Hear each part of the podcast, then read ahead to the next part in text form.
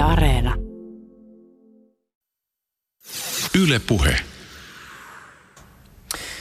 Oli asiasta mitä mieltä tahansa, kenen tahansa on helppo ymmärtää niitä motiiveja, joista käsin huippuurheilussa käytetään kiellettyjä aineita. Mutta sitten kun puhutaan kuntodopingista, syyt käyttää suoritusta parantavia aineita eivät ehkä ihan samalla tavalla aukea. Jukka Koskelo, miksi joku käyttää kuntodopingia? No kuntodopingin ö, käyttäminen on ö, hyvin niin kuin monikulotteinen juttu. Mutta oikeastaan jos pitäisi tiivistää lyhyesti ja yksinkertaisesti tämä kuntodopingin käyttö, niin on nopeat tulokset ja nopean niin tämmöisen ö, tavoitteen saavuttaminen. Siihen voi liittyä lihaskasvu, siihen voi liittyä rasvanpolttoa ynnä muuta. Mutta nämä nopeiden tulosten saavuttaminen, tämä on se ykkösjuttu. Mutta sitten jos ajatellaan vielä, vielä syvemmältä sitä kysymystä, miksi? Mikä on se motiivi saavuttaa niitä nopeita tuloksia? Mihin niitä nopeita tuloksia käytetään? Niin äh, tietysti ihmisten pääsisään on aika vaikea päästä, mutta jollakin mm-hmm. tavalla kun pyrkii vähän kartoittaa niitä intentioita, niin niitä syitä on aika erityyppisiä. On. On. Ja sitten tavallaan kun miettii sitten ihmisten yksilölliset motiivit, niin kuin just sanoitkin, että nämä on niin kuin hyvin mielenkiintoisia. Joku voi niin kuin haluta muokata sitä omaa kroppaansa tietyn muotoiseksi. Tai sitten siellä voi olla myös tämmöisiä ammatillisia tuota, asioita, esimerkiksi ö, siitä dopingaineiden käytöstä voi olla hyötyä omassa ammatissa – niin esimerkiksi Mikko Salasua ja Mikko Piispa vuonna 2012 julkaistussa kuntodoping eh, kartoituksessa ovat tunnistaneet karkeasti neljä erityyppistä motiivia kuntodopingin käyttäminen. Yksi on ihan siis tämmöinen ikään kuin urheilullinen, halutaan kehittyä siinä harrastuksessa, oli sitten voimailuharrastus tai mikä ikinä. Sitten on tämmöinen tietysti ulkonäköön liittyvä, Joo. halutaan näyttää hyvältä, se ehkä kohottaa itsetuntoa. Mm, Sitten on tämä ammatillinen motiivi, jonka jo mainitsit joissakin ammateissa. Mm-hmm. Tietysti siitä hyvästä fyysisestä kondiksesta saattaa olla aika paljon apua. Ja sitten neljäntenä tähän liittyy myös siis tämmöiset ikään kuin no, rikolliset motiivit. Tällä nimellä se kulkee esimerkiksi tässä Salasuoja Piispan tutkimuksessa. Siis Joo. se, että rikollisessa maailmassa ö, fyysinen voima ja iso koko ö, luo potentiaalia väkivaltaan tai väkivallalla uhkailuun ja sitä kautta se voi olla merkityksellistä. Mutta tässä jo aukeaa ikään kuin tämä haitari osoittamaan sen, että ei me välttämättä puhuta kauhean niin kuin yksulotteisesta ilmiöstä. Ei, ei missään nimessä. Ja sitten tavallaan niin kuin tuohon pystyy lisäämään myös sen, että on olemassa ihan samalla tavalla kuin kaikissa muissa päihteissä, on olemassa myös viihdekäyttöä. Tavallaan viihdekäyttöä käytetään, että haluan kokeilla tätä ainetta ja katsoa, miten se toimii, eikä siitä se tapahdu sitten sen kummempaa. Ohjelma-aiheita metsästäessä vastaan on tullut useampi kuntoliikuntaan ja urheiluun liittyvä ilmiö tai ajatus, johon kytkeytyy jonkinlaista eettistä pohdiskelua. Ja mä tajusin heti, että nyt ei kannata tunkea kaikkia aiheita samaan jaksoon, vaan perehdytään asioihin yksi kerrallaan. Tällä samalla otsikolla on siis tulossa useampi jakso äh, kuntoliikunnan etiikkaa. Ja tässä jaksossa, jota nyt kuuntelet, me käsittelemme kuntodopingia – ilmiönä ja eettisenä kysymyksenä. Kanssani studiossa on aiheen parissa melkein 10 vuotta asiantuntijana työskennellyt A-klinikkasäätiön Dopinglinkin Jukka Koskelo. Dopinglinki on verkossa toimiva palvelu, joka pitää yllä suoritusta parantaviin aineisiin kytkeytyvää tietopankkia ja jonka asiantuntijatiimi vastaa verkossa kuntodopingia koskeviin kysymyksiin. Lisäksi tässä jaksossa pääsee ääneen pitkän uran Jyväskylän yliopistossa muun muassa urheilun eettisten kysymysten äärellä tehnyt Kalervo Ilmanen. Tänään on 28. päivä tammikuuta 2019. Ylepuheessa Juuso Pekkinen. Ja eikö se Jukka ole sillä tavoin, että teille tulee dopinglinkkiin läpi vuoden kysymyksiä liittyen suoritusta parantavien aineiden käyttöön muussa kuin kilpaurheilussa? Juuri näin. Ja tavallaan siihen me ollaan keskitty meidän toiminnassa.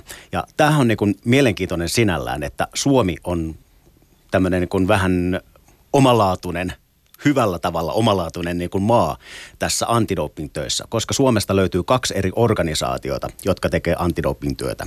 Suomen urheilueettinen keskus SUEK ry on sitten tämä kilpa- ja huippuurheiluun liittyvä ja eettisen työn hyvinkin paljon asiantuntija, joka vastaa tästä aiheesta. Sitten A-klinikkasäätiön doping on keskittynyt pelkästään tähän kuntoilun antidoping-työhön. Mm. Mä tota, se, sen verran tässä pohdiskelin, että, että jos teille nyt sitten kuitenkin tippuu jatkuvasti näitä kysymyksiä, niin näkyykö vuoden kierto jotenkin teidän arjessa? Siis jos kuntosalit täyttyy vuodenvaihteen jälkeen, niin täyttyykö näihin aikoihin myös teidän kysymyslaatikkonne? No jonkinnäköistä tuota, trendiä siellä on näkyvissä. Ja tuota, tähän vaikuttaa, no ei pelkästään tämä niin vuoden kierto tai sitten nämä tavoitteet, pitäisikö päästä kesäkuntoon nyt tai alkaako uusi elämä heti niin kuin tammikuun alussa ja ruvetaan treenaamaan kovaa tai asetetaan tämmöisiä liikunnallisia tavoitteita. Mutta tähän liittyy myös tämmöinen niin kuin, äh, aiheajankohtaisuus. Että jos meillä on niin kuin mediassa paljon puhetta tästä aiheesta. Sitten ihmiset niin kuin valpastuu siitä, että hei, mulla olisikin tähän liittyvä niin kuin kysymys. Ja tämmöinen ja tämmöinen asia niin kuin askarruttaa ja kysytään siitä. Nämä kaksi juttua menee niin kuin käsi aika aika tavalla. Mm. Niin tietysti tämä on kiinnostavaa, että minkä takia esimerkiksi potentiaaliset ongelmat, joita mieleen on herännyt tai sitten kehossa on huomattu, niin eivät ole niitä sytykkeitä.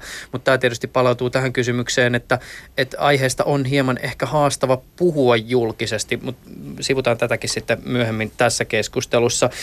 Koitetaan saada vielä ilmi, tämän ilmiön moninaisuudesta jonkinlaista otetta. Siis, ja lähdetään tälleen niin kuin aineista liikenteeseen. Siis minkälaisia asioita erilaisilla suoritusta lisäävillä tai ulkonäköön vaikuttavilla aineilla voidaan saada aikaiseksi. Ymmärtääkseni yleisimmät aineet ö, on Suomessakin siis erilaiset ö, siis anaboliset steroidit ja testosteroidi. Kyllä.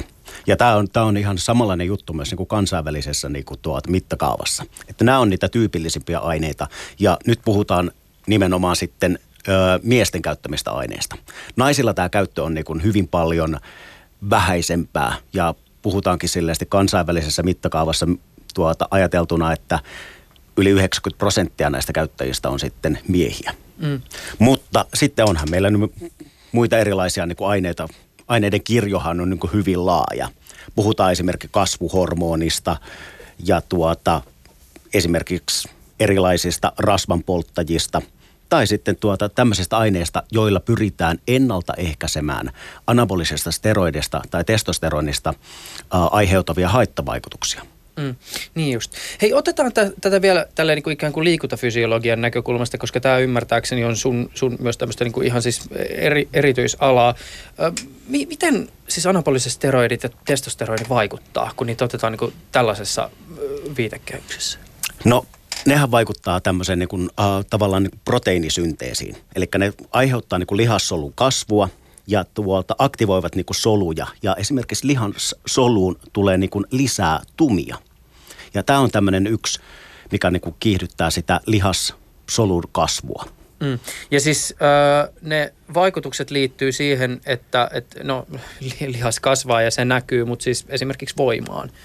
No samalla tavalla kuin lihas kasvaa, niin sitten se voima lisääntyy myös sitä tavallaan tuota, siinä rinnalla myös. Mm, niin just. Tota, äh, mikä takia kasvuhormoneja otetaan? Siis, eikö siellä ollut jotain tekemistä siis palautumisen ja rasituksen sopeutumisen kanssa? Joo, kyllä. kyllä. Ja tavallaan niin kuin kasvuhormoni, niin ajatellaan myös sitä, että niin kuin, uh, ras, uh, rasvan poltto voi myös siinä niin lisääntyä. Mutta tietenkin sitten tämmöisiä kasvuhormonireseptoreja löytyy niin kuin erilaisista äh, esimerkiksi maksasta, rustosta, lihas- ja äh, rasvasoluista. Ja sitten siinä sen äh, aktivointu, tämän lihaskasvu äh, aktivoituu niin kuin erilaisilla signaalireiteillä sitten. Mm. Niin no, sitten tietysti nämä on varmaan semmoisia aineita, jotka aika pitkälti keskittyy esimerkiksi siihen kuntosalikäyttöön. Öö, joo, kyllä, kyllä. Mm. Mutta tuota, siis käyttöähän on periaatteessa, eihän sun tarvitse välttämättä mennä sinne kuntosalille. Mm. Sähän voit treenata ihan niin kuin omatoimisesti periaatteessa niin kuin omalla ö, kuntosalilla omassa kotona tai missä tahansa. Mm, niin toki, ja, ja siis varmasti voimasta ja lihaksista on hyötyä muissakin lajeissa kuin sellaisissa, jotka on nimenomaan siellä kuntosalilla Kyllä. harjoitettavia Kyllä. lajeja. Että siis mikä tahansa vaikka kamppailuurheilu tai jääkiekko, mitä ikinä, siis kyllähän näissä voimaa tarvitsee. no kestävyyspuolta tietysti löytyy aineita, jotka voi parantaa vaikka hapenottokykyä. Sitten on näitä aineita, joilla pyritään polttaa rasvaa ja pudottaa painoa. Onko nämä siis niitä no, rasvan polttajia? Rasvan polttajia, joo, kyllä.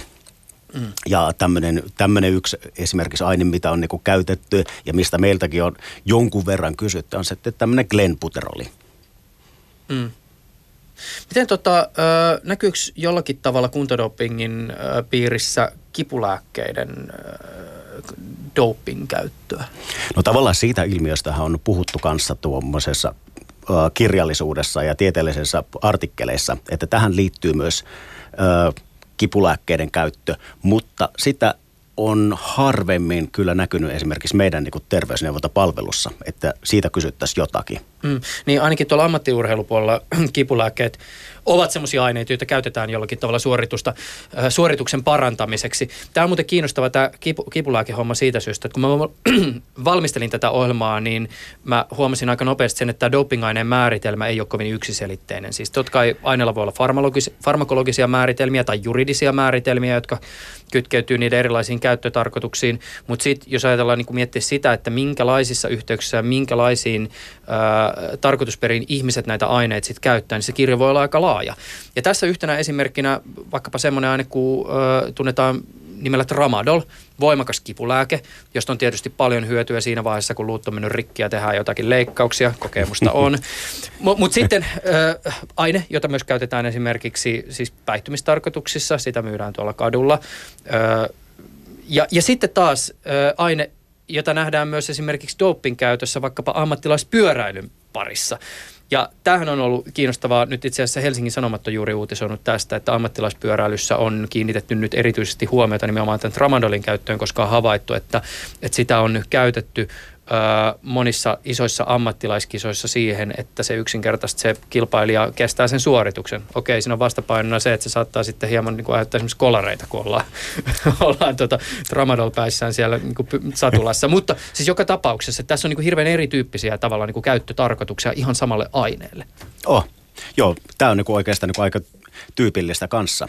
Mutta sitten tavallaan sitten, jos mennään tämmöiseen niin määrittelyihin näistä doping-aineista, että tässä – Meillä joku aika sitten tuli, niin kun me tehtiin, tai tehdään vieläkin tämmöistä niin kuin kansainvälistä Erasmus Plus Sport hanketta ja tämmöistä tutkimusyhteistyötä äh, viiden eri maan kanssa. Ja me ruvettiin miettimään, että mikä tämä niin kuntodoping voisi olla esimerkiksi, niin kun, äh, kun käännetään niin kuin eri kielille tätä sanaa.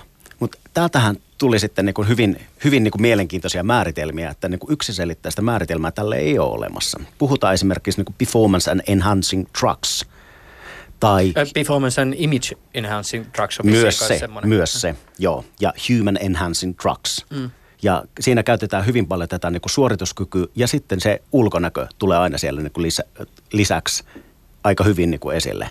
Mutta tässähän niin kuin tämä on hyvin mielenkiintoista, että tätä varsinaista määritelmää tai tämmöistä ykselitteistä juttua ei ole olemassa. Ja tähän törmää sitten hyvin paljon, kun tekee tämmöisiä tieteellisiä kirjallisuushakuja esimerkiksi. Mm. Ja aineiden, aineiden kirjo ja määrittelyjen kirjo on niin pikkusen laajaa, mutta ehkä me pikkuhiljaa ruvetaan menemään sitten tuota kohti jotain tiettyä suuntaa, koska tästä aiheesta ruvetaan tekemään sitten enemmän tutkimuksia. Niin, tietysti tämä ikään kuin kuntoliikunta tietysti sanana ohjaa jonkin verran jo ajattelemaan sitä, että et, et mihin tämä aihe, mistä me nyt puhutaan, jollakin tavalla liittyy, mutta ymmärtääkseni myös näihin määritelmiin on otettu mukaan myös siis hieman ehkä niin kuin vieläkin ikään kuin laajempia käyttöyhteyksiä. Siis esimerkiksi, jos puhutaan tämmöistä niin piristävistä aineista, Joo. joka voi toki olla sitä, että et, et jaksaa paremmin sen suorituksen Kyllä. aikana, mutta monet piristävät aineet myös mahdollistaa sen, että jaksaa paremmin vaikkapa työelämässä tai on helpompi yhdistää ainakin silloin, kun aineet toimii eikä haittavaikutuksia, työelämä ja sitten raskas kuntoilu. Joo, ja tavallaan niin kuin tähän liittyy myös sitten, että me puhutaan jossakin mielessä tämmöisestä niin kuin aivodopingista. Toki siihen liittyy nyt nämä piristeet, niin kuin sanotkin just, mutta esimerkiksi sitten tämmöisiä niin kuin, ää, ää, ADHDn tuota, lääkityksessä tuota, olevilla henkilöillä niin kuin, tavallaan niitä pystytään käyttämään myös siinä. Ja tavallaan haetaan semmoista niin kuin kognitiivisen suorituskyvyn parantamista kanssa. Mm. Eli kansainvälisesti tämä niin kuin mietitään myös sitä, että tämä on hyvin laaja tämä kirjo. Niin, kyllä, joo. Ilmeisesti tämmöinen älydoping, se menee vissiin niin kuin, äh, käyttäen tämmöistä ylätermiä kuin nootropiinit. Kyllä. Ja, ja, tota, sekin, ja siinäkin sitten taas se aineiden kirjo voi olla niin kuin aika moninainen. On ja sitten tässä on niin yksi mielenkiintoinen juttu, että näistä non-tropineissa on esimerkiksi yksi tämmöinen aine kuin modafiniili, jota käytetä, voidaan käyttää esimerkiksi narkolepsian hoitoon. Ja sillä haetaan myös vähän niin kuin tuota tällaista kognitiivisen suorituskyvyn parantamista, mutta samanaikaisesti myös tämmöistä räjähtävyyttä ja kestävyyttä parantavaa ainetta. Että tavallaan siinäkin aineessa tulee sitten tämä tuota, aineiden kirjo ja motiivien kirjo hyvin esille. Me tuossa hieman jo valotettiinkin näitä motiiveja, esimerkiksi just siis tota Salasuon ja Piispan käyttämien määritelmien kautta, mutta mä voisin ehkä kysyä tästä vielä ikään kuin sun siitä näkökulmasta. Jos ajatellaan sitä, että minkälaiset ehkä niin kuin storit jollakin tavalla näkyy läpi niissä yhteydenotossa, joita dopinglinkkiin tulee, niin minkälaisia tavallaan tyyppejä sä niissä viesteissä näet? Minkälaiset ihmiset teihin ottaa yhteyttä ja miksi nämä ihmiset käyttää suoritusta parantavia aineita? Hirveän monta kysymystä tuli samaan no aikaan. no, niin, tuli tosi, niin, tosi haastavaa vastata niin kuin yhdellä lauseella, mutta katsotaan. Uh, no ensinnäkin ehkä se tärkein juttu, mitä nämä ihmiset, jotka ottaa yhteyttä meihin, niin on se, että he ovat ensinnäkin huolissaan joko omasta käytöstä tai ni, ja niistä terveydellisistä haittavaikutuksista, tai sitten oman läheisen käytöstä. Tämä on, tämä on semmoinen niin kuin ehkä semmoinen päällimmäinen juttu. Mm. Ja toisaalta mikä myös tuntuu siitä, että koska tähän käyttöön liittyy paljon myös tätä häpeää, ja mitä varmaan sivutaan tässä mm. tämän niin kuin tuota, ö, ohjelman aikana niin kuin aika hyvin kanssa, mm. mutta tavallaan se, että tuota, tästä sitten pystytään kertomaan ihan rehellisesti, koska se yhteydenotto tapahtuu nimettömästi. Mm. Siellä kerrotaan montakin kertaa semmoisia asioita, mistä varma, tuota, ei ole aikaisemmin varmasti kenellekään tullut kerrottua. Mm.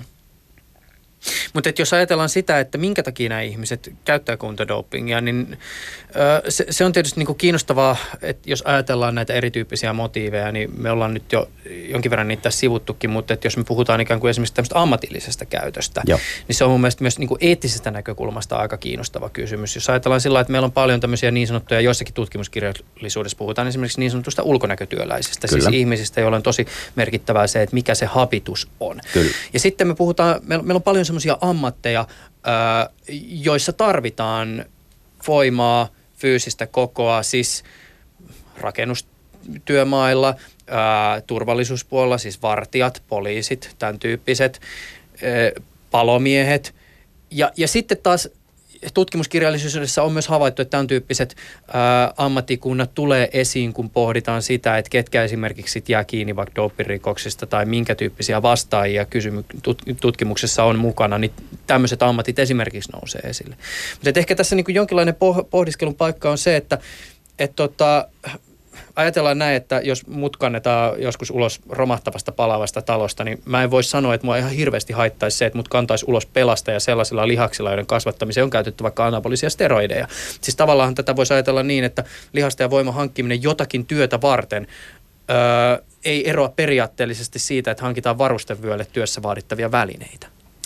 Niin, tämähän on niin hyvin mielenkiintoista pohtia, mutta sitten tietenkin tuota, mä mietin kanssa tätä niin asiaa siltä kannalta, että tavallaan jos sulla on niin varustevyö, jos unohdetaan teoreettisesti kaikki nämä tämmöiset terveyshaitat, tavallaan sulla on varustevyö siinä, että sä oot käyttänyt jotain niin kuin, ö, doping-aineita, mutta sulla on myös toisenlainen varustevyö olemassa. Tavallaan se, että sä pystyt niin pitkäjänteisesti treenaamaan, että tavallaan se ei, sulla ei ole vaan pelkästään yhtä varustevyötä, mutta sulla on se vaihtoehto myös. Että tavallaan se pohdinta, mitä sitten tämä henkilö joutuu tekemään, niin on hyvin mielenkiintoinen, että haluatko käyttää näitä aineita vai ostaa sen toisen varustevyön.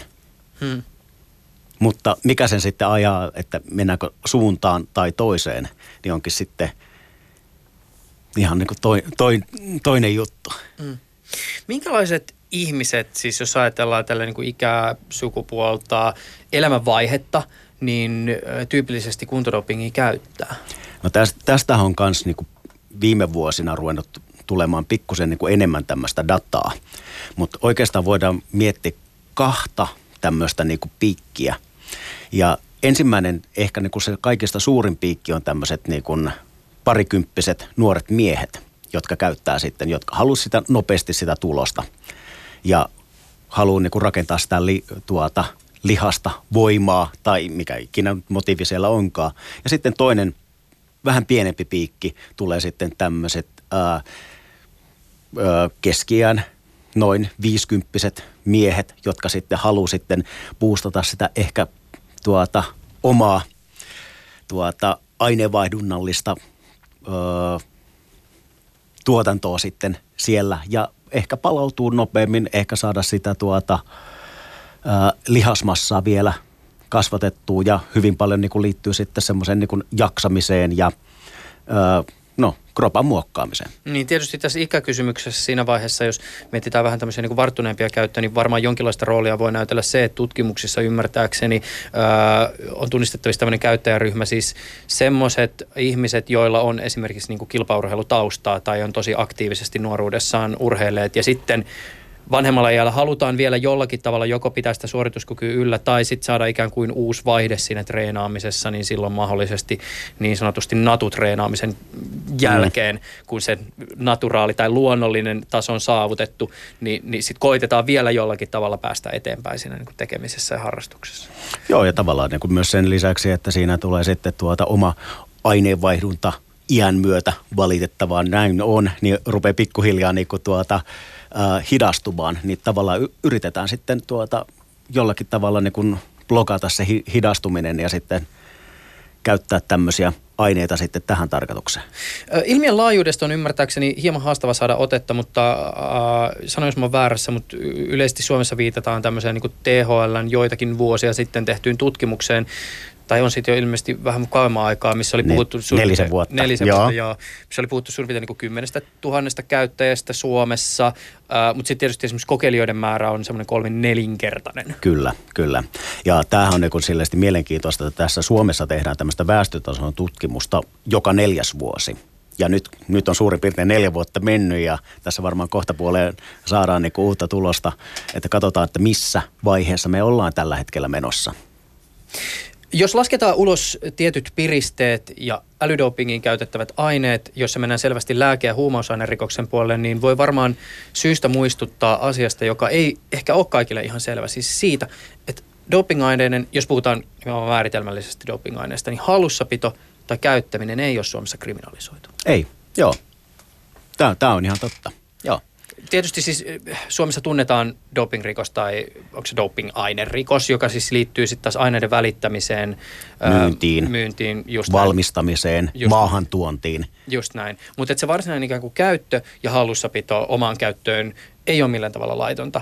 Mutta onko sulla ajatusta siitä, että jos nyt ajatellaan vaikka niinku haittojen ehkäisyn näkökulmasta, niin onko tämä dopingaineita koskeva lainsäädäntö tällaisena hyvä? No tavallaan ottamatta kantaa siihen, onko se niin hyvä vai huono, niin kannattaa aina my, ää, miettiä myös niitä erilaisia vaihtoehtoja.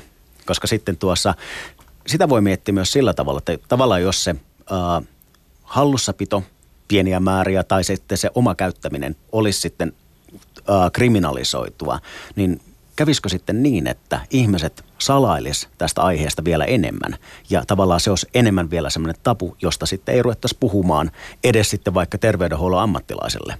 Mm. Tai sitten muille, että siirtyisikö se enemmän sitten tuota, äh, jonnekin tuonne harmaan kaupan ja mustan pörssin puolelle tai, tai jotain vastaavaa. Että niin. Tavallaan se on niin kuin mielenkiintoista pohtia myös sitä, että – mutta toisaalta sitten pitää myös miettiä sitä, että jos sä niin käytät doping-aineita, niin tuota, jostain sun pitää niitä hankkia kuitenkin. Ja tavallaan siinä, siinä tulee sitten tämä niin kuin, ö, rikosoikeudellinen asia sitten eteen. Mm. Niin siis käytännössä se tarkoittaa sitä, että sun pitää olla rikollisten kanssa tekemisissä. No, tai jollakin tavalla, jos sä esimerkiksi vaikka tuot maahan vaikka nyt sitten omaan käyttöön, niin se voi sitten olla ongelmallista. Kyllä, kyllä. Ja kyllähän niin kuin tässä niin kuin paljon sitten Suomessa ja samoin niin kuin ihan kaikissa muissakin maissa sitten tämmöinen niin kuin maahantuonti on sitten semmoinen, mihin kyllä puututaan mm. tavalla tai toisella.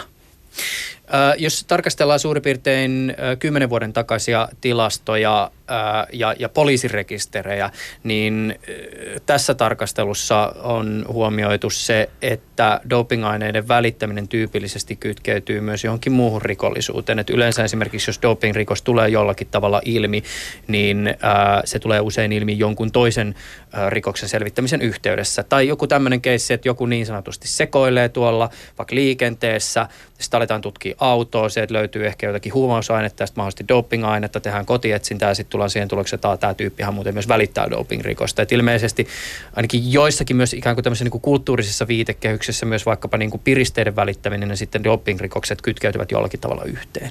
Joo, joo tämä on niin kuin huomattu niin kuin sekä niin kuin Suomessa että sitten muissa maissa ihan niin kuin samalla tavalla. Mutta sitten tietenkin pitää myös niin kuin katsoa sitä, että myös yksittäiset ihmiset voivat niin kuin esimerkiksi hankkia niitä dopingaineita ulkomailta, joko mennä sinne, hankkia sieltä tai sitten netin kautta tilatessa. Ja tämä nettijuttuhan on se, mistä tuota, mitä todennäköisimmin tämä on se suurin tuota, tapa, millä näitä dopingaineita hankitaan. Mm. Miten muuten, tota, palaan vielä tota, tähän kysymykseen jollakin tavalla tästä niin kuin siis äh, käyttämisen ei-rikollisesta statuksesta ja siihen liittyvästä yhdestä tämmöistä ristiriidasta, joka jollakin tavalla kiinnittää ainakin allekirjoittajan huomioon, mutta tähän niin kuin nettikysymykseen mä voisin palata vielä niin kuin sen verran, että Mä tein tuossa viime viikolla tämmöisen ohjelman, jossa käsiteltiin siis huumekuolemia ja puhuttiin ylipäätänsä siitä, miten esimerkiksi niin kuin huumeiden, huumeiden käyttöön liittyvät vinkit ää, leviää tuolla verkossa. Ja Sanna Rönkä, joka on tutkinut siis tota, huumekuolemia Suomessa, niin hän on todennut, että siinä yhteydessä on havaittavissa tämmöinen niin kuin laajempi niin sanottu medikalisaation levittäytyminen myös esimerkiksi verkkopa, verkkokeskustelupalstoille. Siis niin, että ihmiset, jotka on amatöörejä ja jakaa toisilleen tietoa jonkun huumausaineen käytöstä, niin he puhuvat esimerkiksi samalla termeillä kuin mitä esimerkiksi lääkärit vastaanotolla puhutaan. Ja jaetaan samalla tavalla siis ö, tota, ohjeita annostelusta ja määristä ja aineiden tuotenimet on selvästi tiedossa. Ja tähän sitten kytkeytyy esimerkiksi huumekuolemien yhteydessä kysymys siitä, että synnyttääkö tämmöinen puhe myös jonkinlaisen niin kuin kompetenssiharhan, että ihmiset, jotka puhuvat kuin lääkärit, eivät kuitenkaan ole lääkäreitä, mutta sitten jakavat tietoja, jotka otetaan ikään kuin jollakin tavalla todesta ja siitä aiheutuu hankaluuksia. Mutta onko tämmöistä samanlaista jollakin tavalla havaittavissa kuntodopingin yhteydessä? Siis, että ihmiset jakaa verkossa hyvin uskottavalla tavalla tietoa ja sitä tietoa varmasti on myös kerääntynyt joillekin käyttäjille, mutta että jonkinlaista ehkä kompetenssiharhaa saattaisi olla aistittavissa. Kyllä, kyllä. Siis keskustelupalstoilla, no toki keskustelupalstoilla on hyvin niin kuin moninaista. Siellä voi olla niin kuin todella hyvääkin tietoa, mutta siellä voi olla taas niin kuin tämmöistä ei niin hyvää tietoa. Ja tämä on semmoinen pointti, mitä me ollaan yritetty sitten meidän niin kuin sivustolla ää, tavallaan niin kuin, ää, käsitellä siinä mielessä, että tuotetaan semmoista tietoa, mikä on niin kuin tieteellisesti tutkittua ja perusteltua tietoa niin kuin siitä ilmiöstä. Mutta tämähän on niin kuin semmoinen niin kuin, viime vuonna äh, tämmöinen kansainvälinen tutkijaryhmä, missä oli brittejä ja tanskalaisia, niin tuota, määritteli typologisesti tämmöisen niin kuin yhden tyypin ja he määritteli itse asiassa neljä tyyppiä, joista yksi oli just tämmöinen niin asiantuntijatyyppi, joka oli niin kuin todella kiinnostunut näistä ää, eri aineista ja keskustelee hyvin paljon näistä ja oppii ja haluaa myös jakaa tätä tietoa sitten muille käyttäjille. Eli tämmöisiä niin kuin määrittelyjä sitten tämmöisessä yhteiskuntatieteessä tuota, ollaan tehty ja kyllä, kyllä se näkyy niin kuin tässä, tässä skenessä, mikä tässä kuntodoping puolella on. Mm. Niin, se ristiriita, joka mielessä oli, joka liittyy siis tähän, että jos käyttö- ja hallussapito yksityishenkilön kohdalla ei ole la, lainsäädännöllisesti, tai se ei ole siis väärin, poliisi ei tule siitä ketään metsästämään ja tuomitsemaan. Toki siis kysymys myös siitä, että, että mikä määrä lasketaan, että se on omaan käyttöön ja mikä levitykseen, niin se on myös hieman haastavaa, mutta se on, se on oma kysymyksensä. Mutta että jos ajatellaan sillä tavoin, että, että käyttöön ei liity stigmaa, tästä juridisesta näkökulmasta, käyttäjät eivät ole rikollisia, niin mistä tulee sitten se häpeä, joka esimerkiksi ymmärtääkseni teidänkin työssä näkyy niin voimakkaasti? Siis se, että ihmiset ei esimerkiksi terveydenhuollon piirissä uskalla puhua siitä, että nyt on tämmöisiä vaivoja ja ne muuten johtuu itse asiassa siitä, että mulla on ehkä tämän tyyppinen lääkitys, mutta siitä itsensä lääkitsemisestä ei puhuta lääkärin kanssa. Heti kun ensimmäisen kerran, kun mä soitin sulle, niin saatit se häpeä jollakin tavalla puheeksi. Mistä se tulee, jos, jos käyttö ei ole esimerkiksi laitonta? No Hyvä kysymys. Tämä on niin erittäin mielenkiintoinen kysymys siinä mielessä, että en tiedä, yksi tämmöinen niin mahdollinen pointti voi olla siinä, että tuota, tavallaan ollaan käytetty jotain aineita, mikä ei ole niin kuin periaatteessa ihan tämmöisiä niin kuin normien mukaista. Että me on käyttänyt jotain niin sanottuja kepulikonsteja saavuttaakseni jotain. Ja tuota, halutaanko sitä välttämättä niin kuin, periaatteessa sitten myöntää, että mä niin hankkinut jotain täl, tällaista kautta tämän oman tuloksen. Tai, tai sitten, koska tämä ilmiö on hyvin nuori vielä, niin voidaan myös miettiä sitä, sitä niin kuin mahdollisuutta, että tavallaan pelätään just sitä kriminalisointia, että kerrotaanko tästä sitten viranomaisille, että tuleeko rekistereihin sitä ö, ilmoitusta siitä, että mä olen nyt käyttänyt ja hankkinut jostain niitä dopingaineita. Mm. Mutta sitten pitää miettiä myös kolmas puoli ehkä, mikä tässä on myös sen, niin on se, että halutaanko sitten esimerkiksi ö, antaa tämmöinen niin leima vaikka läheisille. Eli mm. mä oon niin käyttänyt täällä ja mä kuitenkin läheiset ihmiset on aika tärkeitä meille kaikille. Niin halutaanko me sitten leimata myös se lähipiiri sitten, että okei, täällä sitten on se dopingaineiden käyttäjä. Mm. Mut, mä, mä, mä vielä vähän kiusaan sua tästä näkökulmasta. Siis toki mä ymmärrän häpeän esimerkiksi sitä kautta, että nämä lisä, tai siis niinku tämmöiset siis haittavaikutukset voi olla pahat. Se terveydellinen ongelma on olemassa, puhutaan siitäkin vielä niinku myöhemmin tänään. Mutta mä en niinku ihan ymmärrä tätä kysymystä siitä, että miten esimerkiksi – kuka määrittää ja miten on määrittynyt se, että tämän tyyppisten aineiden käyttö nimenomaan kuntodopingin kontekstissa on nimenomaan sitä kepulikonstia. Siis eihän kenenkään lihakset kasva sillä, että syö nappeja. Usein esimerkiksi kuntodopingin käyttö saattaa kytkeytyä oikeasti aika myös tämmöiseen järjestelmälliseen kuntoilun ympärillä pyörivään elämäntapaan, joka vaatii sitä, että kieltäydytään joistakin nautintoaineista ja, ja sitten elätään vaikka niinku ihan Kyllä. todella niinku spartalaisen kurin mukaan.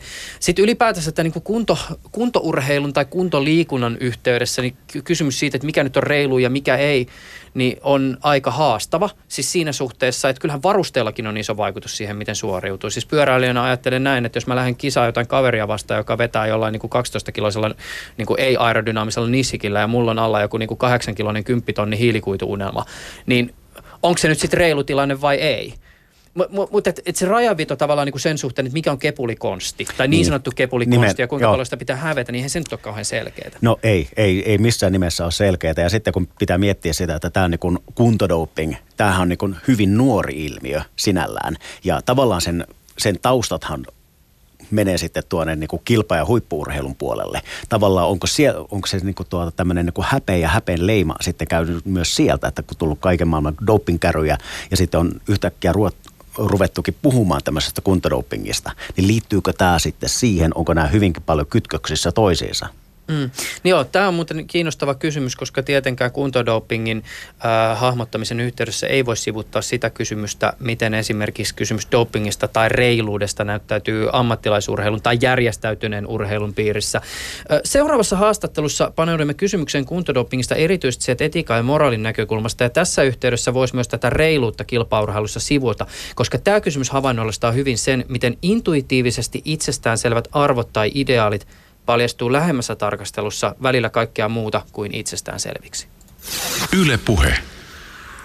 Nimi on Kaleru Ilmanen ja elämä on hyvin pitkä. Ikä on seuraavaksi kohta 68 vuotta ja yliopistouraa, jos se nyt on tässä merkittävä, niin sitä oli parikymmentä vuotta Jyväskylän yliopiston liikuntatieteellisessä tiedekunnassa – josta sitten jäin eläkkeelle. Ja yksi semmoinen tutkimuksellinen harrastus ja, ja muu on ollut tämä työhön liittyen niin nimenomaan urheilututkimus ja urheilun etiikka ja, ja myös urheilun hallinnon ja urheilupolitiikan, liikuntapolitiikan tutkimus. Lisäksi sitten tieteen filosofia ja filosofisia kysymyksiä ja nimenomaisesti myös etiikkaa tiedekunnassa. Jos ajatellaan urheilussa yleisesti kysymystä siitä, mikä on reilua, mikä on sallittua ja minkälaisin keinoin suoritusta voi parantaa, niin kuinka haastavasta eettisestä kysymyksestä me itse asiassa puhutaan? Siis kuinka helppo tai vaikea on vetää rajaa siihen, että jokin menetelmä, jolla suorituskykyä parannetaan, on reilu tai epäreilu?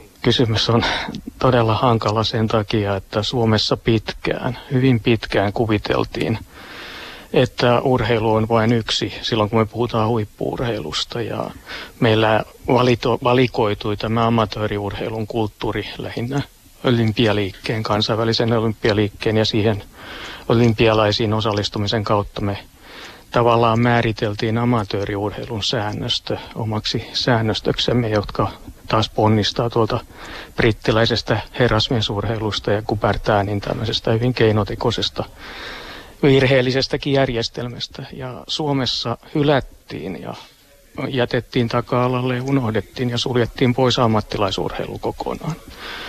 Ja ammattilaisurheilu sinällään se on ollut urheilun valtavirta, jos näin sanoo. Ja varsinkin tänä päivänä huippuurheilussa ammattilaisurheilu on tullut myös olympialiikkeeseen ja valloitti sen 1980-luvun puolen välin jälkeen. Ja tämä on johtanut siihen, että urheilun, kun me puhumme urheilun nimenomaan reiluudesta, niin me voidaan puhua amatööriurheilun kulttuurista ja ammattilaisurheilun kulttuurista. Amatööriurheilun kulttuurissa se on ehkä vastustajan kunnioittamista, sääntöjen noudattamista ja edelleen sitten tämän tyyppistä, miten nyt sanois kaikin puolin tämmöisen hyvän ja kauniin tekemistä ja itsensä kasvattamista. Sen sijaan ammattilaisurheilun perusprinsiippi on voittamisen kulttuuri, voitto. Ammattilaisurheilu lähtee aina voittamisesta, on se sitten taloudellinen voitto tai voitto vastustajasta. Se ei tunnista tämän tyyppisiä virheellisiä, heidän mielestään keinotekoisia rakenteita, joita päätään ja amatööriurheilu on koko ajan luonut. Ja mä sanoisin näin, että reilu peli ja reiluus, sehän on englantilaisen yläluokan ensimmäinen lähtökohta siihen, että lyötiin ammattilaiset ja ammattilaisurheilijat ulos esimerkiksi se jalkapallosta ja muusta ja katsottiin, että se on täysin brutaalia ja kiellettyä. Ja se alkoi elämään entistä vahvemmin omana alanaan. Ja me tiedämme, että jos historiaa katsotaan, niin ammattilaisurheilu kuitenkin on ollut se vahvempi ja voittaja huippuurheilussa. Se on vallannut kaikki tasot ja tänä päivänä se on sitten yksi suurimpia viihdekulttuurin alueita. Eli me emme voi puhua yhdestä urheilusta ja yhden urheilun etiikasta ja moraalista ja reiluuskäsityksistä. Tämä, tämä tekee Tämä vissisti tietysti meidän on sitten vielä lasten ja nuorten urheilu ja niin edelleen, jossa taas pidetään ainakin hyvänä ja toivotaan, että nämä amatööriurheilun kasvatusprinsiipit säilyisivät. Et, et sen takia tämä on hyvin vaikea kysymys. Niin, tässä ehkä jonkinlaisena tiivistyksenä voisi varmaan todeta siis sen, että reiluus sinänsä ei ole välttämättä mikään universaali arvo urheilussa. Sillä ei ole olemassa mitään siis universaalia määritelmää, vaan se määritelmä tulee osin historiallisten jatkumoiden kautta. Kyllä, nimenomaan näin se ei ole universaali. Eli ammattilaisurheilun kulttuurissa reiluus määrittyy taatusti eri tavalla kuin tämmöisessä perinteisessä amatööriurheilun ja harrastajaurheilun kulttuurissa. Ja se ei poissulje sitä, että jos me ajatellaan tällä hyvää, oikea, oikea ja väärä, niin minä puhun usein siitä, että on olemassa hyvää ammattilaisurheilun kulttuuria ja hyvää ja oikeaa amatööriurheilun kulttuuria, mutta ne lähtee eri perustalta. Minkälaisia kysymyksiä nousee ehkä silloin, kun tämä ajatus kilpailusta laajennetaan siihen arkiseen kilpailuun, jossa omaa kehoa verrataan toisten kehoihin, siihen, että pitää pärjätä työelämässä, siihen, että voi ajatella olevansa jossain asiassa parempi, isompi, nopeampi tai voimakkaampi kuin joku toinen. Siis jos ajatellaan tätä kilpailua, niin liittyvätkö eettiset kysymykset edes ylipäätään siihen, onko kuntodoping oikein tai väärin? Tämä on iso yhteiskunnallinen kysymys. Me, mehän tiedämme tällä hetkellä, että kun on tutkittu, näitä on nyt tutkittu, että miten ihmisiä esimerkiksi työpaikoilla valitaan, ketkä saa työpaikan haastattelutilanteessa, niin yllätys, yllätys sekä naisilla että miehillä ulkonäköä. Miltä näytät, niin sillä on aika iso rooli. Sen verran on selannut, vaikka tämä minun aluetta olekaan tämä. Ja toinen tekijä sitten tietysti, jos me lähdetään pitkässä juoksussa katsomaan, niin me tiedämme tänä päivänä, että, että on paljon aloja ja mui, muita sen tyyppisiä asioita. En tiedä Suomessa, mutta Kiinassa varsinkin jo ihan opiskelupaikoista kilvoitellaan valtavalla paineella ja, ja sitä, siitä, sitä varten sitten käytetään piristeitä ja monia muita aineita, että menestyttäisiin ihan tässä nykyisessä äärimmilleen kilpailussa maailmassa. Ja sen takia niin sehän on sitten vaan jatkettaa, kun mennään tuonne kuntosalille tai muulle, kun halutaan se oma kroppa tietyn näköiseksi, niin meillähän koko ajan, jos me katsomme nyt sitten vaatemainoksia, lehtien mainoksia, mitä tahansa kulttuuria, jota meille tuotetaan tänä päivänä kulutuskulttuurissa, niin kyllä ne sekä naiset että miehet ovat tiettyyn muottiin valetut tietyn näköiset. Ja, ja semmoisen kropan ja, ja olemuksen saaminen, jota meillä niin kuin tavoitelluksi näytetään, niin se on valitettavasti aika vaikea ihan tämmöisellä normaali elämän rytmillä ja, ja väsyneenä. Vuonna 2012 julkaistussa tutkimuksessa Mikko Salasua ja Mikko Piispa muotoilee karkeasti neljä tämmöistä motiivityyppiä, jotka kytkeytyy kuntodopingiin. Yksi on tämä voimailuun ja harrasteliikuntaa kytkeytyvä, toinen ulkonäkö- ja kehokysymykseen, siis keho jonkinlaisena projektina. Lisäksi on tämä ammatillinen motiivi, siis se, että jossakin ammatissa voi saada lisähyötyä siitä, että käyttää jotakin tiettyjä aineita. Ja sitten neljäntenä on alamaailmaan ja rikollisuuteen kytkeytyvät tarpeet, siis isoon kokoon liittyy tietysti potentiaalia väkivaltaan ja, ja pelotteeseen. Kuinka erityyppisiä nämä motiivit on ehkä etiikan ja hyväksyttävyyden näkökulmasta? Tietysti jollain intuitiivisella tasolla ainakin toi viimeinen nyt ehkä jo, jollakin tavalla tuntuu paheksuttavalta, mutta että miten niin kuin yleisellä tasolla? Yleisellä tasolla nämähän on ihan normaaleja tavoitteellisuuksia, mitä ihmiset saattaa asettaa itselleen. Minusta ne ovat kaikki hyväksyttäviä. Tämä viimeinen rikkoo tietysti tämmöistä moraalia, arvo- ja eettistä koodistoa. Niin toisaalta senkin voi jäsentää tämmöisen ammattimotiivin näkökulmasta, siis että no, jos, mutta se, se, me emme tietysti lähde siitä, että rikollisuus sinällään olisi, mm. olisi yhteiskunnassa kannatettavaa, koska siitä seuraa aina ongelmia. Se on sitten eri asia, että kyseenalaistammeko me yhteiskunnan oikeuden määrittää nyt sitten vaikka – tietyt asiat rikolliseksi ja ei, mutta silloin me mennään niin vaikeisiin asioihin. Mm. Lähdetään siitä, että yhteiskunnassa eletään niin, että yhteiskunnan yleiset arvot, normit ja lainsäädäntöä noudatetaan. Eli ne muut motiivit, minusta ne eivät eronneet eettisestä katsannossa. Ne ovat nykyisiä hyvin tämmöisiä utilitaristisia, siis tavoitteeseen oman elämän parantamiseen liittyviä tai hedonistisia eettisesti. Ei niissä mitään etiikan kannalta sen suurempia ongelmia. Tietysti olisi toivottavaa, että olisi joku toisenlainen etiikka, mutta se mikä on toivottavaa, niin, niin se ei välttämättä ole se, jota pitäisi olla, vaan täytyy ymmärtää, että nuorilla ihmisillä on, on tämän tyyppisiä tavoitteellisuuksia ja ei, ei niissä eettisesti mitään ongelmaa ole. Kuvitellaan tämmöinen maailma, jossa kuntodoping olisi jonkinlainen normi ja aivan tavallista. Siis suoritusta parantavien aineiden markkinat olisi tarkasti säädellyt ja kytkökset rikollisuuteen katkaistu. Aineiden laadun tarkkailu olisi kohdillaan, tietoa olisi saatavilla, terveydenhuolto varautunut aineiden aiheuttamiin mahdollisiin haittoihin. Perustuisiko tämän maailman huippusuoritukset liikunta ja aineilla boostattu työelämän arki valheeseen?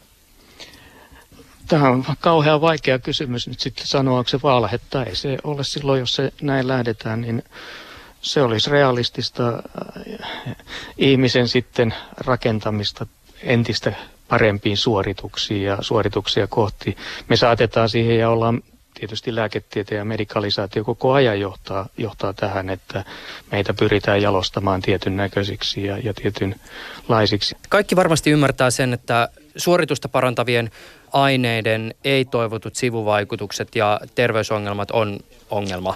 Mutta minkälaisen eettisen velvoitteen tai haasteen nämä ongelmat asettaa? Siis kuinka painavan moraalikysymyksen äärellä me tässä ollaan? Minusta tuntuu tällä hetkellä, että lääkärien joukkue ja terveyskasvattajat, he ovat ottaneet tämän ikään kuin moraalikysymyksenä yhteiskunnan moraalin kannalta, että heillä on Mä luulisin, että enemmänkin näin velvollisuus puuttua näihin asioihin, jotta ei tulisi näitä ei-toivottuja vaikutuksia ja sairastumisia ja vastaavia. Ja ihan oikein hyvä näin.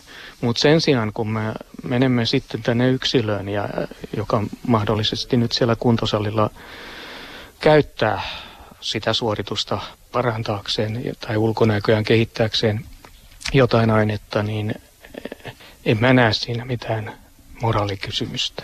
Kyllä hänellä täytyy olla oikeus määrittää oma kehonsa ja oman, oman ruuminsa käyttö.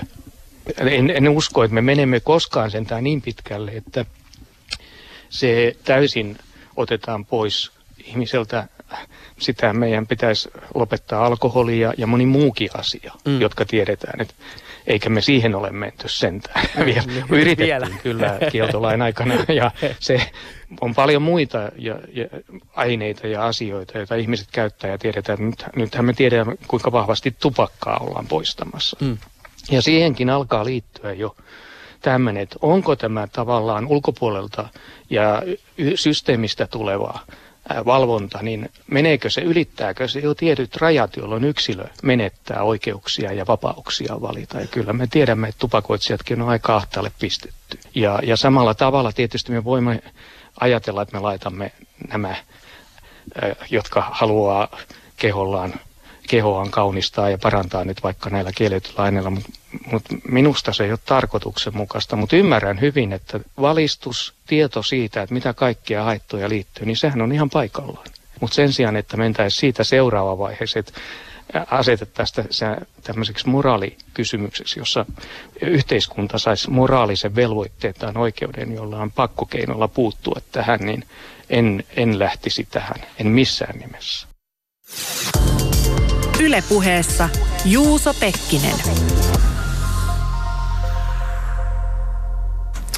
Eikö se Jukka Koskelo mene sillä tavoin, että muissa Pohjoismaissa, ymmärtääkseni ainakin Ruotsissa tähän kuntodoping kysymykseenkin ollaan asetettu aika paljon enemmän tota, tämmöisiä lainsäädännöllisiä rajoitteita? Oh, kyllä, kyllä vaan. Sitten kun miettii esimerkiksi Ruotsia tai Tanskaa, niin tuota, lainsäädäntö on Suomessa sitten erilainen. Mm. Ja tuota, esimerkiksi jos puhutaan Ruotsista, niin tuota, tavallisia kuntoilijoitakin voidaan myös niin kuin testata. Ja Ruotsissa esimerkiksi tehdään niin, että se poliisi hoitaa sen kuntoilijoiden testaamisen. Mikä muuten semmoinen tilanne voi olla? Mä en tiedä, onko sulla tästä tarkempaa tietoa, mutta jossa poliisi voisi esimerkiksi testata jonkun, tehdä joku satunnainen ratsia kuntosalille no. ja testata, että kuka käyttää dopingia. Se ei varmaan ihan sillä tavoin mene. Se ei ihan mene sillesti. Siellä tulee varmasti tämmöisiä niin kuin, äh, vahvoja epäilyksiä tai sitten annetaan jotain, niin kuin joku antaa ilmi jonkun ja tavallaan sitten tuota, äh, ilmeisesti testataan sitten sillä perusteella. Mm, niin just. Tässäkin yhteydessä vaikka Kalervo Ilmanen tietysti puhuu, että, että, että monet ikään kuin terveyspuolen tai terveysnäkökulmasta kysymystä lähestyvät toimijat, niin ehkä, ehkä on tämmöinen niin jonkinlainen moralisoiva oti, mutta ymmärtääkseni esimerkiksi teillä doping-linkissä, niin se lähtökohta on nimenomaan ehkä enemmänkin siinä niin tiedon jakamisessa sen sijaan, että lähettäisiin sanoa, että joku tekee jotakin väärin. On.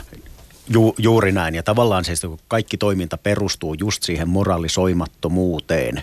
Mutta pitää niin tuohon niin lisätä vielä sen lisäksi, että kyllä tätä moralisoimattomuutta niin näkyy myös sitten hyvinkin paljon tämmöisissä eri ammattiryhmissä, jotka kohtaavat sitten näitä dopingaineiden käyttäjiä puhutaan esimerkiksi niin terveydenhuollosta, että siellä alkaa olla niin tämmöistä niin uutta valveutunutta ammattilaista, joka osaa ensinnäkin puuttua tähän, osaa tunnistaa tätä ja osaa olla myös niin kuin moralisoimatta tästä aiheesta. Et... Jonkinlaisena indikaattorina, ja nämä nyt varmasti on tämmöisiä niin sanottuja yksittäisiä tapauksia, mutta siitä, että ehkä joskus aikaisemmin terveydenhuollon piirissä se tietämys aiheeseen liittyen ei ollut niin suurta, niin siitä varmaan kertoo se, että käsittääkseni teillekin tuli jossain vaiheessa dopinglinkkiin kysymyksiä, joissa kysyinä olivat lääkärit, joiden potilaat olivat Kyllä. tulleet ongelmien kanssa, jotka liittyy kuntodopingin vastaanotolle. Juuri näin, juuri näin. Mutta tavallaan se on niin kuin yksi tämmöinen kuin, uh, aihepiiri, mihin me yritetään niin kuin taklata tällä hetkellä, eli koulutetaan eri aloja ammattilaisia ja yksi on niin kuin terveydenhuollon ala ammattilaiset, että he pystyvät niin kuin kohtaamaan näitä kuntodopingin käyttäjiä parhaalla mahdollisella tavalla.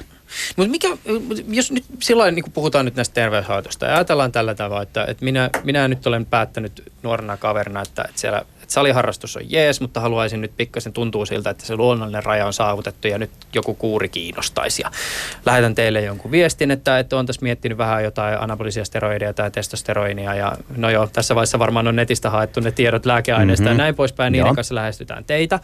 Ja, ja kysytään hieman, että, että mitä mun ehkä kannattaisi sitten kuitenkin se terveydellisestä näkökulmasta tässä huomioida, että mitä mahdollisia sivuvaikutuksia voisi olla luvassa, niin mitä, minkälainen vastaus teidän suunnasta lähtee?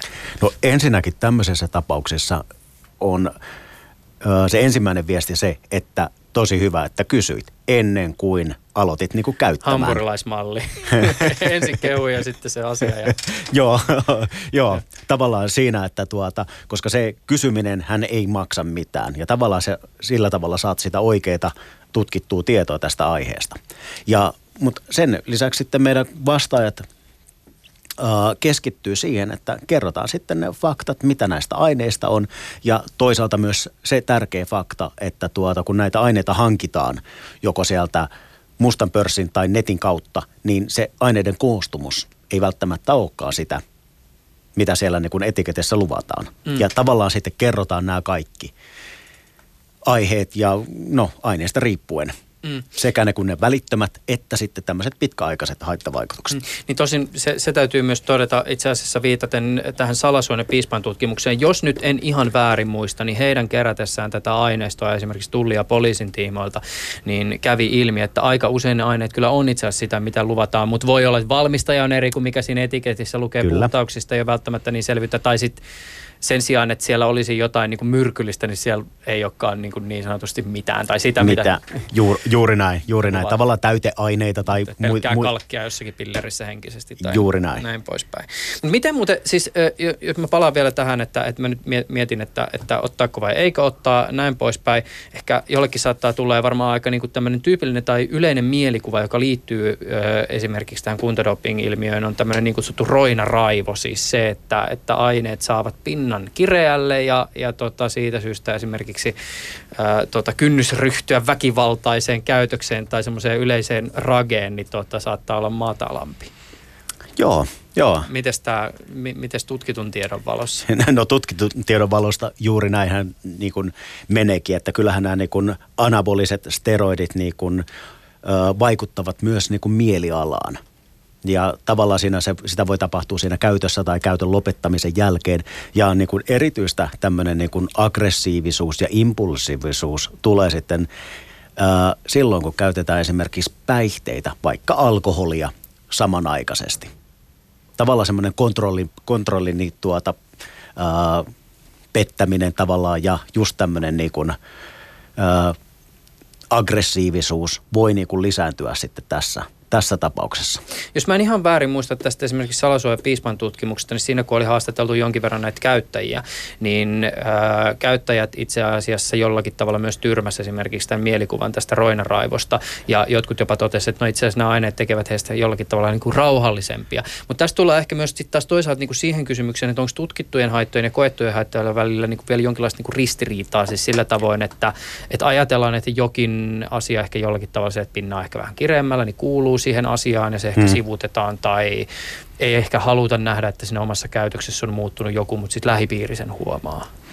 Joo, joo tämä on, tää on niin kuin yksi tuota, mielenkiintoinen pointti ja fakta myös, että tavallaan sitten kun mietitään sitten ää, näitä erilaisia haittavaikutuksia tai pinnan kiristymistä, niin pitää aina niin kuin muistuttaa se, että niin kuin mitä tahansa aineita käytetään, niin ne haitat, no fyysiset tai psyykkiset, ne on aina yksilöllisiä. Että ei voi sanoa, että okei, jos me käytettäisiin vaikka samaa ainetta, niin meidän psyyke muuttuisi sitten eri tavalla. Toisesta tulisi aggressiivinen ja toisesta ei. Mm. Tai molemmi, molemmille tulisi jotain täysin samaa. Mm. Niin just näin. Miten tota, mikä on muuten kaikkein siis teidän näkökulmasta tai siis tutkimuksen näkökulmasta kuumottavin kuntodoping-aine? No Tämä, tämä erittäin hyvä kysymys. Aina pitää vastata tähän, että erittäin hyvä kysymys, mutta tavallaan sitten oikeastaan kaikki äh, nämä kuntodoping-aineet on hyvinkin kuumottavia siinä, siinä mielessä. Mutta aineet itsessään, kun siinä just ollaan tästä kysymyksestä, niin puhutaan usein myös aineista, joita käyttää ihan siis lääkeaineina. Että tässä tullaan sitten taas siihen kysymykseen käyttökontekstiin määrin. Kyllä, kyllä, kyllä. Tavallaan jos käytetään niin kuin moninkertaisia niin kuin aineita ja käytetään samoja, monia aineita niin kuin samanaikaisesti. Mm. Ja sitten jos käy vielä niin, että sitten on joku äh, henkilölle, joka käyttää näitä monia aineita, on joku esimerkiksi perussairaus, jonka hoitoon käytetään sitten ihan niin kuin oikeita lääkeaineita, lääkärin mm. määräämiä ja sitten nämä yhteisvaikutukset ynnä muuta, niin ei tällaista käyttöä voi ikinä sanoa, että tämä olisi niin kuin täysin riskitöntä. Mm. Mikä on tyypillisen terveyshaitta, josta siis ollaan huolissaan silloin, kun dopinglinkkiin lähetetään viestiä? No se vaihtelee hyvin paljon tämmöisistä ää, no, käytetyistä aineista. Ja tuota, itse asiassa meillä on tulossa tämmöistä niin kuin, tämän vuoden puolella tämmöistä niin kuin, tutkimusta tästä aiheesta ja julkaisua. Ja tuota, siinä sitten katsotaan, että minkälaisia ää, tyypillisiä ää, aineita siellä on ja terveyshaittaa siellä tulee. Mutta no ne on hyvin niin kuin laidasta laitaan mm. nämä tuota, kysymykset ja ö, ongelmat siellä, mitä tuota, ihmiset hakee ö, apua. Mm. No, tässä ollaan ö, ohjelmassa jo sivuttu näitä erilaisia niin kuin siis käyttöön, niin kuin, se hankintaan liittyviä kysymyksiä. Siis esimerkiksi se, että verkolla on tietysti aika iso rooli. Kyllä. Keskustelu, tai verkosta löytyy kaiken näköistä. Tor-verkostakin löytyy kaiken näköistä. Sitä tulee aina välillä skannailtua ja tämäkin aihe mm-hmm. on siellä esillä. Sitten tietysti se, että haetaan ihan itse ulkomailta omaan käyttöön, ei pelkästään järjestäytyneeseen. Tai sitten se, että ostetaan joltakin sellaisilta ihmisiltä, jotka on sitten tuonneet muille levitettäväksi näitä aineita. Miten tota, välillä kuulee puhuttavan tämmöistä siis dopingaineen laboratorioista ja tietysti ymmärtääkseni isoin osa näiden aineiden tuotannosta keskittyy vaikkapa niin kuin tonne siis Itä-Eurooppaan, Venäjälle, Kiinan, Aasian suuntaan, maihin, just joo. näihin. Mutta miten, onko esimerkiksi Suomesta löytynyt doping-laboratorioita? No nyt pitää niin ensinnäkin laajentaa sitä laboratorio-käsitettä, että ei voida sanoa, että siellä on niin kuin kaikki steriiliä, kaikki valkoista, kaikki puhtaa, siellä puhutaan ehkä tämmöisistä kotilaboratorioista. Ja tämähän oikeastaan lähti niin kuin vuosia vuosia sitten, tuli tämmöisiä niin kuin ensimmäisen kerran, niin kuin itsekin törmäsin siihen, oli sitten muissa Pohjoismaissa törmäsin näihin, näihin ja sitten tavallaan ei siinä vaiheessa ollut Suomessa mitään tietoa tästä aiheesta, mutta nyt viime vuosinahan on tullut myös Suomessa ilmi, että tilataan näitä ainesosia ja sitten tuota, valmistetaan niitä niistä niin sanotuissa kotilaboratorioissa sitten näitä doping-aineita myyntiin ja välitykseen. Niin just näin, eli pikkasen ratilla siivotaan pöytää ja sitten otetaan Joo. kumihanskat käteen Joo. ja aletaan miksaille. It, itse asiassa en tiedä, onko se niinku kumihanskojakaan siellä, että tuota, mä oon niinku muutamia kuvia nähnyt esimerkiksi Ruotsin tullin tekemässä näistä kotilaboratorioratsioista. Ei siellä mitään kumihanskoja käytetä, että se on ihan kuin autotallikamaa tavallaan siellä kellarissa on ja siellä vaan niitä valmistetaan sitten. Mm. Me jonkin verran ollaan jo tässä puhuttu tästä häpeästä ja, ja sitten taas toisaalta tästä käyttäjäprofiilista, että usein puhutaan, siis tyypillinen käyttäjä nyt varmaan Suomessakin on, on nuorehko mieshenkilö, mutta tota, äh, aika ison haasteen tutkimuksen näkökulmasta aiheuttaa jo ihan perustasolla se, että löydettäisiin ylipäätänsä ihmisiä, jotka haluaisivat tästä puhua. Tietysti verkkojen keskustelupalstoilta pystyy jonkin verran saamaan käsitystä siitä ikään kuin käyttäjäperspektiivistä, mutta sitten jos otetaan fokukseen vielä erityisesti naiset, niin sit ollaankin tosi ison haasteen äärellä. Miten tämä näyttäytyy teille? No toisaalta tämä näyttyy siinä mielessä ihan niin kuin käytännön tasolla, että meillä tulee varsin vähän naisilta tuota kysymyksiä. Koska sitten, jos miettii ihan tällaista niin kuin anabolisia steroideja ja testosteronia, niin nämä, naisilla nämä haittavaikutukset ovat niin kuin varsin ilmeisiä ihan niin kuin luonnollisestakin syistä, kun, jos käytetään näitä aineita. Mutta tuota, toisaalta se näyttyy myös naiselta, naisten ö, kohdalla myös sen läheisen näkökulmasta. Että tavallaan sitä käyttöä on ehkä jonkun verran, no itse asiassa varsin vähän, mutta sitten myös läheiset on sitten se toinen niin kuin tyypillinen ryhmä, mikä sitten käyttää sitten ö, meidän niin kuin terveysneuvontaa sitten kysyäkseen jotain tähän liittyen. Mm. Joo, tässä tota, Piispa ja Salasuokin tuossa omassa tutkimuksessaan toteaa, että olisi kiinnostava saada tähän jonkinlaista naisnäkökulmaa tähän aiheeseen, koska se on aika On. haastava ikään kuin On, siinä tutkimuksessa. on. Ja niin kuin kansainvälisesti mietitään niin kuin ihan samaa, että joissakin maissa on saatu pieniä niin kuin otoksia tietystä kohderyhmästä, mutta tavallaan miten se saadaan niin kuin tämmöisen väestötasoon peilattua, niin onkin sitten aikamoinen haaste. Jukka Koskelo, kiitos sulle keskustelusta. Kiitos.